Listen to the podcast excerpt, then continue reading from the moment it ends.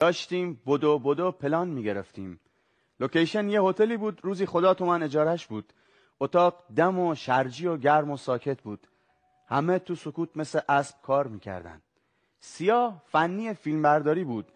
گنده بود و بلند و کاری. کابل دادن دستش که بره بالا و چراغ و وصل کنه.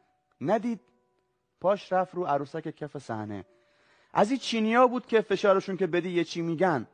پای سنگین سیاه که از روش بلند شد عروسک دان باز کرد گفت I love you. سیاه یواش با خودش بود انگار گفت مگر که تو بگی. عروسک رو باز فشارش دادم. هیچی نگفت. سیاه از دور دید لبخند غریبی زد گفت چه وفایی داره دیدی؟ نمیگه. عروسک رو از تو پلان در آوردم. احساس کردم دیگه اکسسوار نیست.